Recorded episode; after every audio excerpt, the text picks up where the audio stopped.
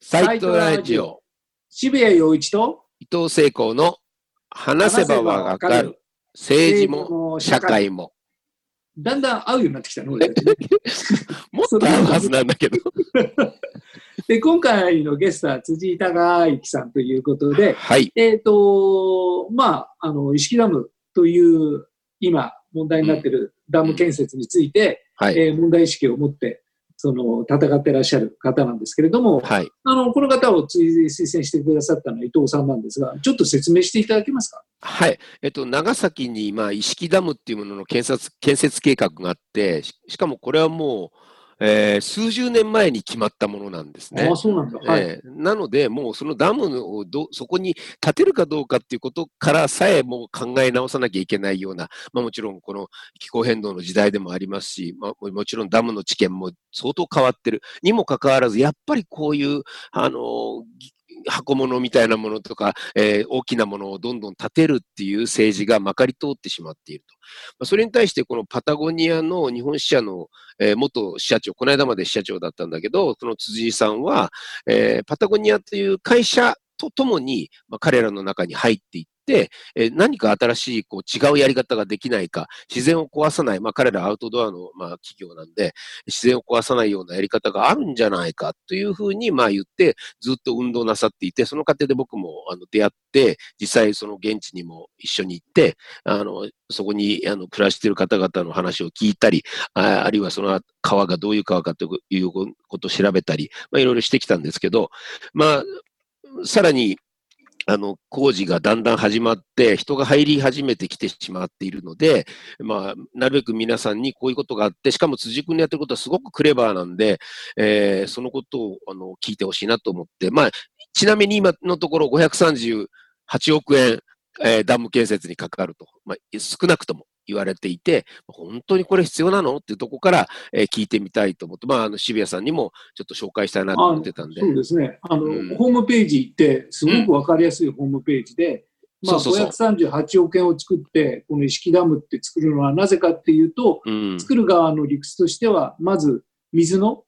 水資源がちゃんとこれによって保証される。うんうんもう一つは水害がなくなりますよっていうのが二つの大きなテーマで、でも、水資源は十分足りていて、今、人口も減っているし、節水が進んでいる中で、本当にこのダムっていうのは必要とされるものではないっていうのがすごく明らかになっている。うんもう一つは水害に合うっていうんだけれども、現実的にこのダムが立つのっていうのは支流で、ここでその水をきっちり止めていても、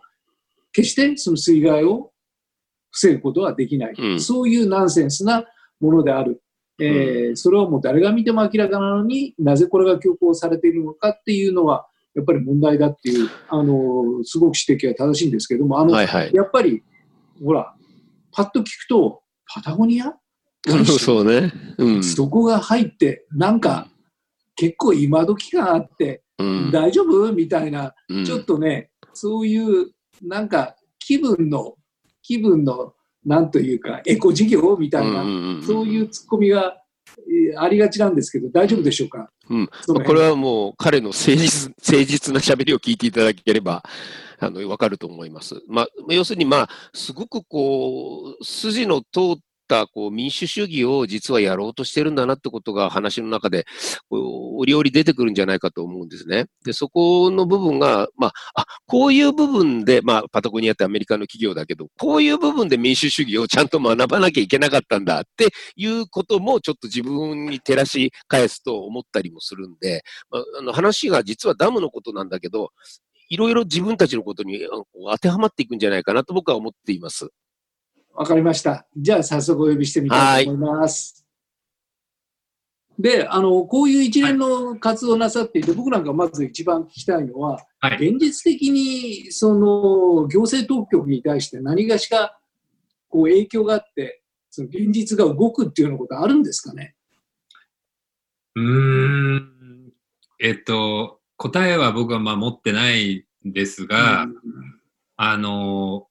もしこれが市民の声で見直されるようになると、まあ、国交省が正式に予算をつけた、もしくは事業認可を政府が、まあ、国交省が事業認可をしたダム計画としては初めてのことにはなるので、うん。大きなことではあります。で、やってる実感としては、えっと、まあ、5年ぐらい関わってるんですけど、社会情勢とか、それから一般的ないわゆる世間というか社会の、えー見方は、これは見直した方がいいんじゃないかっていう方に傾くようなことが、まあ、今回のコロナもそうですけど、動いてるような実感はあります。うん。信じて本当そうですよね。はいあの、ツイートなさってたんですけれども、あのどなたか、その意識を変えようのスタッフが、布マスク466億、意識ダム538ああ、そうありましたね。はい。それはいすごい今のはい状況を象徴してますよね。うんだから、ですねその行政のお金の使い方っていうのをちゃんと、えー市民レベルでチェックしていかないと、こういうことが起きるんだよっていうのを、まあ本当にビビッドに反映している感じしますよね。そう思います。しかも、はいはい。どうぞ、どうぞ、伊藤さんが。えしかも、まあ僕もその辻君にこの問題を何年か前に教えてもらって、まあすぐに現地に一緒に行って、まああの、どれだけちそこが小さい小川であるか、えーそこにダムものす支流も支流もいいとこで、そのとこにダム作ることに、治水にいいわけないじゃないって素人でもわかるというか、まあそういうもんなんだけど、でもそれが何十年も前に決まっちゃったことを引き返せないという意味では、今のまさにコロナで、えー A 案も B 案も C 案も作らなきゃいけないのに、A 案だけ作ってもそれを強引にやるっていう、今までのもう本当にたるんだ政治っていうものがそのまんま残っている、まあ見やすい。そしてそのことによって、そのその地に、現地にまあいらっしゃる、あの、ずっと暮らしてらした方々が本当に困っているし、まあそこには子供たちももういるし、自然も壊れていくっていう、もうとても見やすいところを、なんかこの辻さんたちが見せてくれたなという感じはあるんですよね。ありがとうございます。あの、本当に、瀬尾さんおっしゃった通りで、僕はあの、論点4つぐらいあるかなと思っていて、まあ、順番はあの、どれが上等ではないんですけど、まあ、一つはその、自然が破壊される環境っていう側面、特にまあ、この気候変動の、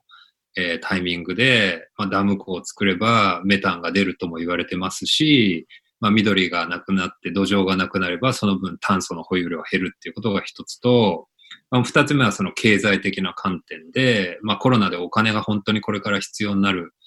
えー国民、市民を貯める、助けるための、じゃあ資金どうするんだっていうことで、さらに自然災害が重なったりすれば、さらに切迫する。で、まあ、水道料金自体は、あの、よく、あの、言われているのでご存知かもしれないですけど、各市町村、自治体ごとの独立採算制っていう形になってるので、まあ、使ったお金が分子でダム、水道管補修、えーまあ、いろんなことでこう使ったものを人口で割るっていうふうになってるんで、すでにもう格差が日本で、えー20倍ぐらいあるんですよね。すごいですね。そうなんですよ。で、まあ、それ、そういうその経済的な側面。で、もう一つがまあ人権ということで、聖子さんおっしゃった通り、今50数名の方が住んでいる場所で、もしあの、権力が機動隊を導入して行政代執行っていうことを行うと、これは日本のダム史上初めてっていうことがあります。あ、そうなんだ。そうなんですよ。2800基、一応高さ15メーター以上の構造物があるんですけど、そのいずれのダムも一度も機動隊が入って成田三里塚みたいなことは起きてないんですね。うん。いろんな経緯はあるにしろ、最終的にはご本人が合意して出てるっていうことが起きてるんですけど、今回はそれが初めて出てきちゃうかもしれない。で、最後が、あの、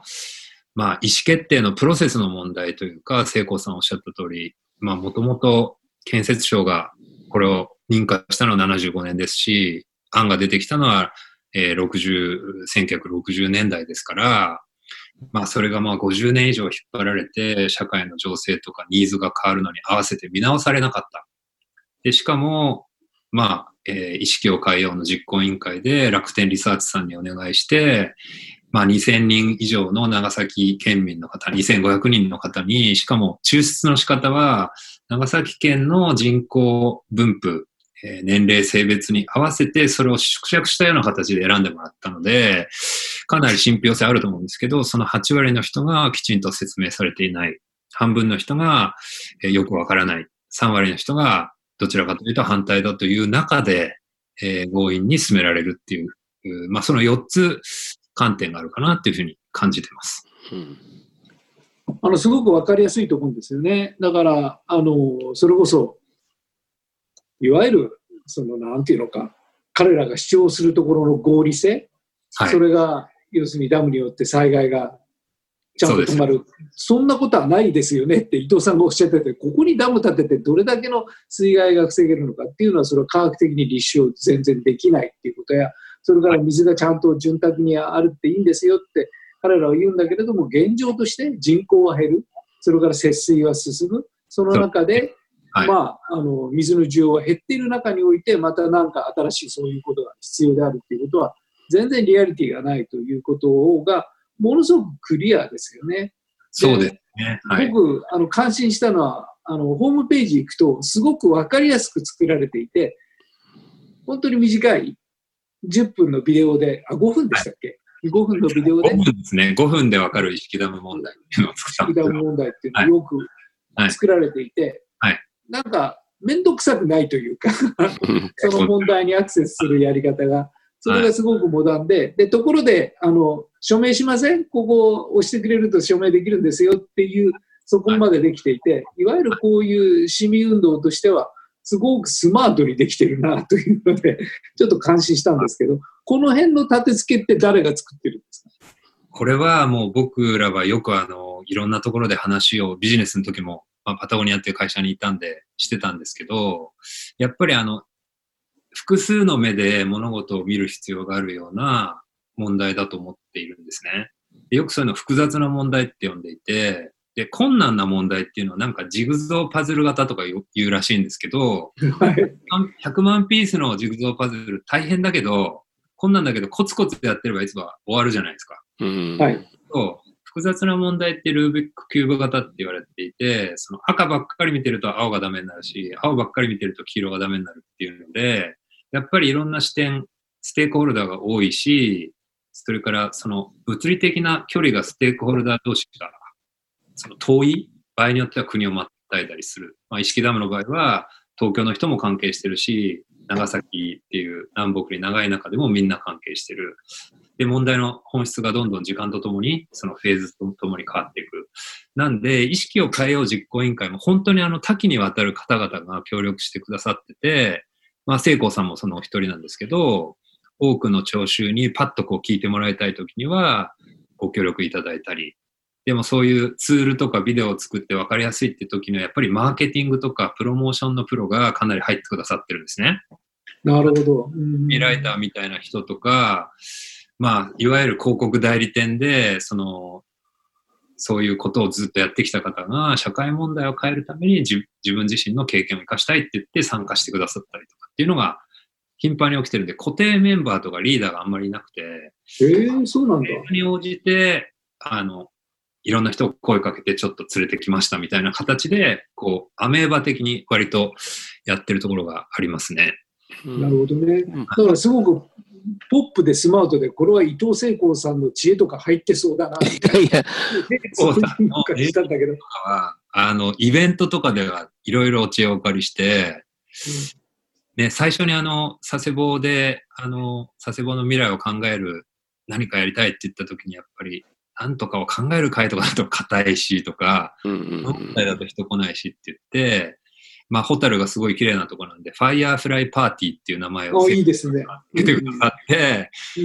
ごい来たですよね、聖子さん、あの時。いや、すごい、もう人がぎっしりで、しかも、問題をまだ知らない長崎の人たちがいっぱいいたので、まあ、そこでしかも、まあ、辻君たちのやり方っていうのは、まあ今、今までつい運動っていうと、もう、もう切り立ってしまうんだけれども、えー、反対の意見の人の心にもどう入ったらいいかっていうようなことをすごくよく考えていて、まあ、それは彼がパタゴニアの日本支社の支社長をずっとやつまり、企業にいたっていうことと、それから周りにその広告代理店みたいな人たちもいた、それから市民運動もあるっていう、そういうような人たちががみんな入ってるっていうところが僕は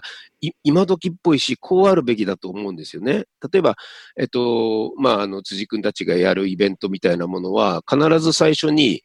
アイスブレイクだって言って、まあ、要するに集団でみんなが心をこう溶け合わすための、なんか、じゃあ5人ぐらいでなんとなく今日のこと話し合ってみてくださいみたいなこと言って、えーなんだこれって思うけど、そうやってるうちにみんなが意見言えるようになってて、最終的には手がすごくよく上がるっていうような、だからそういう意味では、やっぱりこういう市民運動の形っていうものを日本はなかなか取り入れてこなかったけれども、彼らが今すごくやってるなっていうのは実感なんですよね。だからその辺の皮膚感覚がすごく面白くて、ちょっとお聞きしたいんですけども、例えば、まあ最初、市民運動の方と、それからいわゆる企業の方っていうのは、それこそいろんな風土が違うから、はい。なんか、俺たちが真面目に式ダムをやろうとしてるのに、なんか資本家がやってきたぞ、広告代理店がやってきたぞ、なんなんだか嫌だな、こいつら、みたいな、そういう反発みたいなのはなかったんですか？反発というのはなかったと思うんですけど、まあ、登場人物としてその53世帯、本当に故郷を失うかもしれないという方々と、それを支援している佐世保市の住民の方々っていらっしゃって、うん。でそのあ佐世保市の住民とか佐世保市の応援団の方々がいて、うんオーバルに住んでらっしゃる建設予定地の方々が、あの、やっぱり何度も何度も裏切られたり、うんなるほど。で、そういう意味でやっぱり外資系の アメリカの企業が、佐世保市でも全く知名度がなくて、パタゴニアってな何やよみたいな。伺って、もう間違いなく裏があるに決まってると、こんな、っていう感じは当然ありますよね。ただ、うん僕たちがそこにうまく、その、信頼いただいたり、まあ今となってはその本当に家族のようにお付き合いしてるのが、あの、間に入ってるその佐世保の市民グループの方々がいろいろと取り持ってくださったんですね。で、佐世保の市民グループの方々っていうのはやっぱ環境 NPO なので、まあパタゴニアはずっとその85年以来売上の1%を環境団体に寄付するっていうところの一つの支援先でもあったので、パタゴニアとそこの間の信頼関係は、まあ、構築しやすかったっていうのはすごくありました。うん、それでね、渋谷さんね、これすごい面白いんだけど、うん。パタゴニアの本社、まあ、アメリカの本社自体が、こういう活動をすることをすごく、まあ、推奨しているというか、なるほど。うん、それはね、すごく、まあ、やっぱり新しい形の倫理的な企業はどうあるべきかっていうようなことの流れがもうすでに、まあ、あって、で日本である意味ちょっと遅れているところがあって、パタゴニアはその先端を行ってるんだなというふうに思うんですね。だから辻井さん、その辺のことをちょっと教えていただきたいんですけど。えっと、そうなんですよ。聖光さんおっしゃる通りで、そもそもあの、意識ダムの活動を日本で、えーまあ日本支社、パタゴニアの日本支社で力を入れてやっていくぞっていう風になったきっかけが、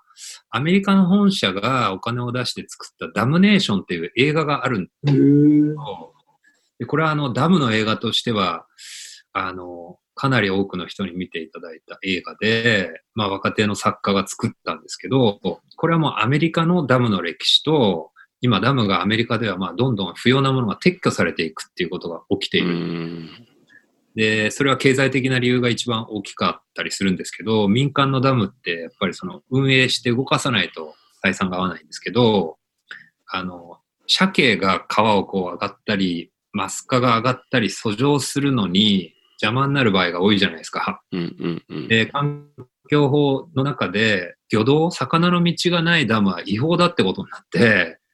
で、その、そのコストをかけてダムを魚道を作ったものに変えるか壊すかだと壊した方が安いなみたいな原理が働いたりとかっていうのをストーリーの中でこう見せながら、まあ一人の、まあい何人かの活動家が出てきてアメリカの活動の歴史とともに現状が紹介される映画だったんですね。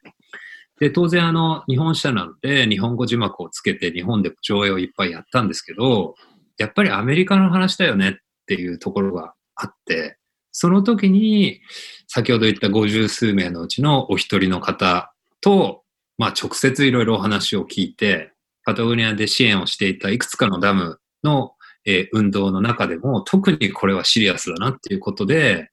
えー少し詳しい話を聞いたら、先ほどの4つの観点、特に、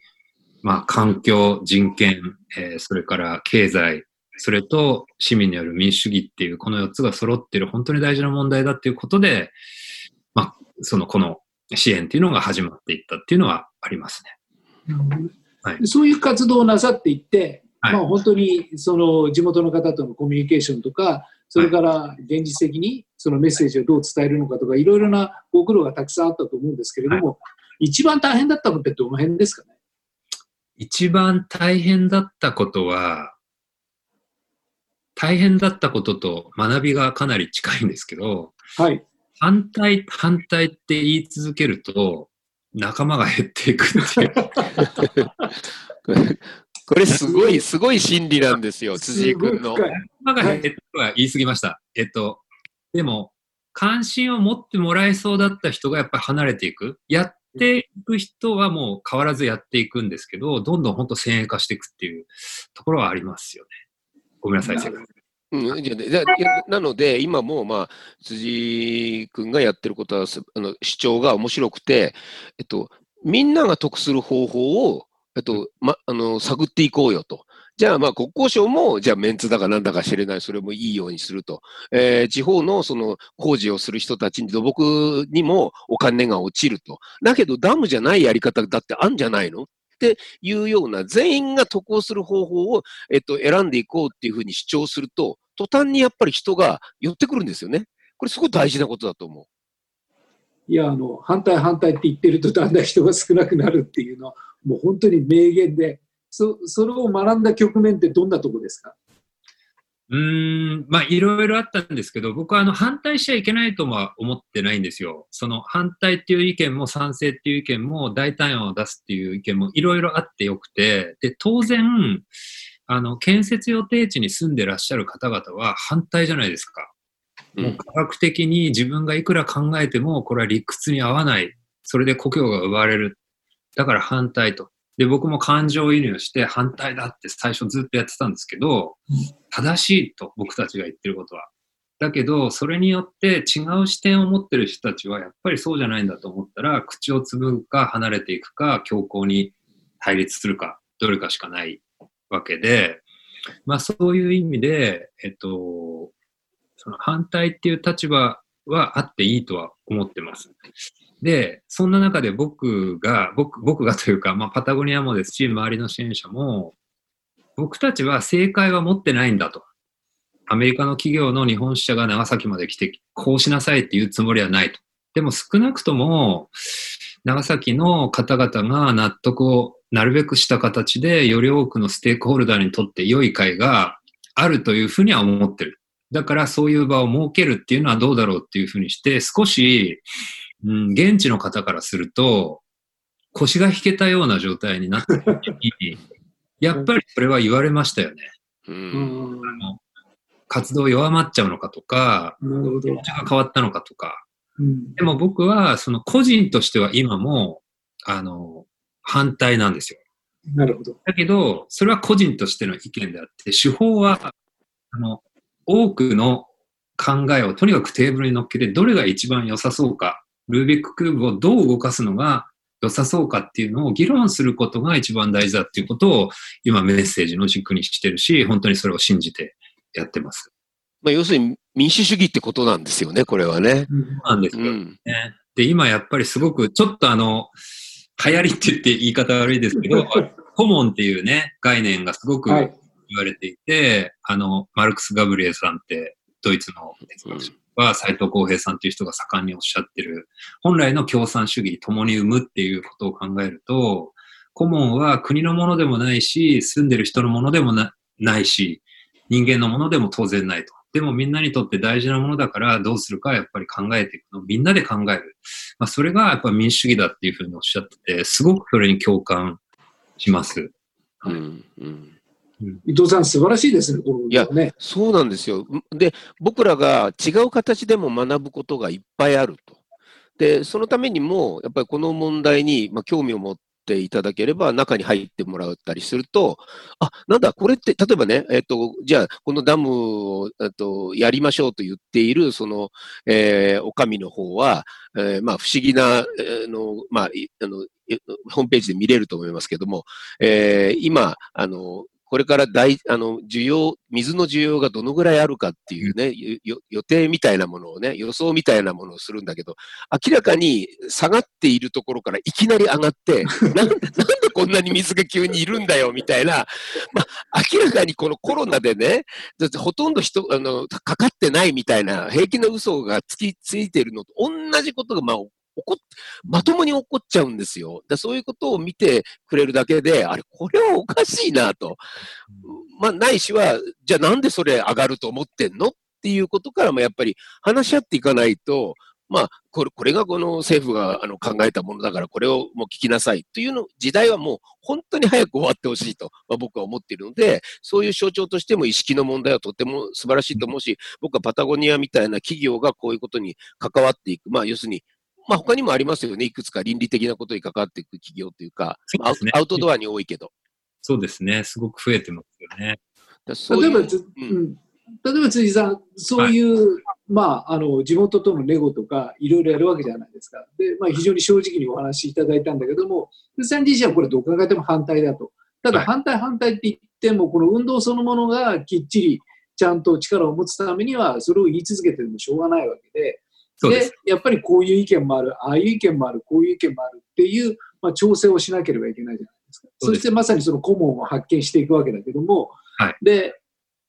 まあ、結構大変じゃないですか、そういうことって。で、反対だ、バカ野郎、俺に正義あるんだ、こうやってやるんだっていうのは気持ちいいけども、はい、いやいやいや、辻井さん、そんなこと言ったって僕たちの立場はどうなるんですかって地元の方から言われたら、いや、もうそうですよね、僕だってそっちに行きたいですよって言いたいの、いや、そうかもしれませんけどって 結構大変じゃないですか、いろんなこと言う、はい、ありがとうございます。そうそうそうですね。はい。で、そこまで頑張る、辻井さんがそこまで頑張るのはなぜなのか、その頑張りを支えているものは何なんでしょうか？いやー、もうこう、本当それわからないんですけど、うん、ただ、あの、一つだけ、現地の方々は、もうすごく今は、その、意識を変えようのチームのスタンスもすごい理解してくださってる。で、僕たちが本気で、その、一番避けたいのは、彼女たち、彼らの立場として避けたいのは故郷が本当に沈むっていうことなんで、それは起きないっていうのは僕らも目指してますと。ただし、その、そのルートが、その正しいことを主張するっていうことだけじゃなくて、あの、さっき言った通り、いろんな人の話を聞いた上に、聞いた上でしか出てこない回があると思うんですよ。で、まあ、そのなんかプロセスを、今はすごく、なんだろう、自分にとってもやり、もう本当にやりがいとかそういう、だから僕は、あの、あれですね、どちらかというと、その、うん、本当に自分にがやっていて意味があるっていうふうに感じられる、まあ、つまりなんかなんていうんですかね、役に立てる可能性をすごく感じるし、それが人間の承認欲求みたいなことが、あの、だからなんか変な正義感とか、まあ、初めはそうですよ。もう話を聞いて、信じられない。21世紀、そんなこと本当にやっていいのかって思いましたけど、それはそれで根底にはありつつも、今はもう少しこう冷静に、本当にあの、多数の意見がぶつかり合ったりとか、調整し合ったりしたときに、これってなんかみんなにいい顔するっていう話じゃなくて、本当に新しい未来づくりができるんじゃないかっていうふうに思うようになってきたんですね。なるほど。で、もうちょっとお話しても大丈夫ですか？どうぞどうぞお願いします。あの、それを思ったのはいろいろきっかけがあったんですけど、はい。一つは、あの、日本の労働組合の総長のお話を聞く機会があって、はい。で、それは、あの、ダムの話ではなくて、気候変動の大きな会議で、一緒の会議に登壇されてたんです、別のセクションで。はい。その、えっ、ー、と、な、なん、えっ、ー、と、連合か、連合の、はい、はい、はい。公正な移行っていう話をされたんですよ。公に正しいで公正な、フェアな、えー、移りゆく移行。で、それに僕すごく興味を持って、それは何かというと、もうこの期に及んで気候変動が嘘だとも言わない、それはもう大変なことだと。で、それに対して石炭火力発電所がすごく大きなマイナスの影響を出してるってことも分かってると。でも、かたや石炭火力発電所でもう100機も今動いてますから、30機も新しい建設のプロセスが今、 ongoing でやってる中で、お金も人も物も動いてる。で、これをいきなりバッサリ切っちゃったら、そこで頑張ってきた人は見捨てられるでしょと。で、今、いろんな人が口に出す SDGs、まあ、国連の持続可能な17のゴールの一番大きな冠が誰一人取り残さないっていう中で、新しく、その未来世代の人たちは確かに石炭火力今すぐ止まった方がいいし、僕たちもそう思ってる。だけど、これまでの社会作ってきた人たちにきちんと目を向けて、その人たちも取り残さないためには、公正な移行って考え方がありますっておっしゃったんですね。で、例えばカナダのアルバータ州とかだと、石炭火力を配信して、代わりに、えーと、自然エネルギーのプラントを作った時に、ここで働いてた人たちに最大10年補助金出して職業訓練をして、その人たちにプラントを回してもらったらどうかとか、そういうすごく建設的な話し合いが起きてるっていうことをその方がおっしゃったんですよ。で、これ日本で起きたらすごいなと思っていろいろ調べたら、一つはあの、これもあのエネルギー関係なんですけど、北海道のオホーツク寄りに下川町っていう人口3000人のちっちゃな村がですね。町が。で、そこやっぱ2万人ぐらいいたのがどんどん流出してちっちゃくなって、で、人口流出しても、施設の数とか、公共機関とかやっぱあるんで、暖房費がめちゃめちゃかさむと寒いとこなんで。うん、で、ここで、下川町の有識者たちが、町の8割が森だから、森の手入れをしてバイオマスにすれば、今まで灯油が削減できるって試算したら、2000万円年間削減できるってことが分かったんですね。で、町民がみんないいじゃないかって言って進めようと思った時に、すごい偉いなと思うんですけど、困る人いないかって探したら、今まで灯油売ってた人たちは困る。で、個人商店がほとんどだと。なんで、その時に彼らがやったのは、その個人商店の人たちに組合作ってもらって、バイオマスの、まあ、販売管理を全部やってくれと。うん。移行するってやったら、本当に2000万浮いて、今1200万を子育て支援に回すようになって、800万ぐらいのボイラーの設備投資に取ってるらしいんですよ。うん、賢い。若い人が移ってきたりとかして、すごい。この話めちゃくちゃいいなと思って。いいよ、すごいいいよ。ね、で、僕がでやりたいのは本当にそれで、まあ今400、まあ538億って言われてましたけど、どうも試算するともうもっともっとかかるってことが分かってきて、で、それは本当は2016年に完成って言ったのがまた伸びて伸びて、今2026年とかになってるんで、当然あの、人件費もずっとかかってくるし、で、ダム本体が300億近くかかるんで、佐世保市の財政350億出して、300億はおそらく、まあ在京、もしくは大阪のでっかいゼネコンが入ってきてお金を持って で、ワンショットでその周辺工事っていうのだけをやったとして、確かに経済効果一瞬雇用も生まれると思うんですけど、これだけの時代の流れの中で次の意識ダムじゃ本当にありますかと。多分ないと思うんですよ。その時にどうやってその工事もしくはその土木を持続させようかって考えたら大変じゃないですか。でもそれをみんなで話し合って、ダムに頼らない治水、まあ川のえー、堤防の工事とか、可動掘削みたいなことをやったりとか、古くなった水道管の補修を先にやったりとか、で、その技術がないんだったら、600億のお金の100億使って、職業訓練でも何でも新しい技術を皆さん身につけてもらって、これから先100年続く公共工事を一緒に考えましょうみたいになった時に土木の専門家が出てきたり、なんかゼネコンの人出てきたり、市民が意見言ったりして、みんなのお墨付きがある公共工事ができたら最高だと思うんですよね。でもそれは僕の想像力の限界なんで、僕は回答を持ってないって言ったのは、それ専門家の人が本当に入った時に、すごいアイデアが出てきて、それだったらいいよねっていうのが、出てくるんじゃないかなっていうのは見てみたいなと思ってます。うんいや、本当そういうことだと思うんですよね。だから、本当に知性と、それから想像力と、それから持続する、うん、そういう、まあ、行政力というか、そういうものの集積なんですね。だから、こういう市民運動とかなんとかが、実を得ていくっていう方向性っていうのは、やっぱりそういうところにしかなくて、うん、やっぱ反対反対って言ってると、できちゃったら負け。壊したら勝ちみたいな、そういうシンプルな構造になるんだけども、どうもそうじゃないぞって、まあ、辻井さん思われて、そこの中になんかそのエモーションのカタルシスを求めたってしょうがないわけで、そのリアルな、うん、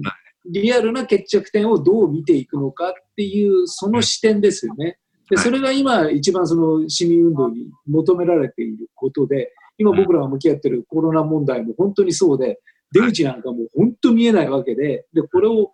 どうそのありとあらゆる知見を用いて、そして持続的な意思を用いて、最終的なその出口を見出していくのか、ひょっとすると出口はないかもしれないけども、ないんだったらどうするんだってところに行かなくちゃいけないっていう、まさにそれと正面から戦っていて、それをサポートしてる伊藤さんは偉いですね。偉いでしょう。いや、もう本当に、はい、言いたいですけど、聖光さんに多分6、7回イベントの登壇とか対談とか新聞のインタビューとかお願いして、全部3分以内に早いんですよ、メール。いや、考える暇があったらやった方がいいもんね。だって。いや、それとね、もう一つ、その、えー、辻君がや、なぜこれを続けてるかっていうことの中の一つの大きなところはあると、まあ僕は思ってることは、現地にいるおじいちゃん、おばあちゃん、おじさん、おばさんたちが、もうずっとその工事の人たちが来ないように見張り小屋を作って、自分たちの体を張って、このダム工事を止めてきたんですよ。そして今、とうとうブルドーザーみたいなのが入ってきちゃって、でもその前に立ちはだかって、今日も立ちはだかっているはずなんですね。で、彼らのことを思ったら辻君はやっぱりね、このことがやめられないんだと思う。僕も一度見てしまったら、やっぱりここから足を洗えないなって、やっぱ思う。なんか、この人たちのことがあまりに知られていない。この状況は多分隠されてきたんだなと、まあ、僕たちがせめて言わなきゃな、しかもこれを言ってることはただただ反対してるんじゃなくて、他のやり方ありますよねってちゃんと言ってんのに、まだ届かない日本があるんだな、これが変わってくれたら、ととても新しい国になれるのになっていう、そういう気持ちですよね。それをだから僕はあの言っておきたいです。本当、おっ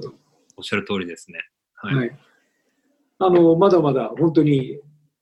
戦いは長いと思うし、ひょっとすると終わりはないのかもしれないですけれども、あの、その都度その都度、この伊藤さん自身が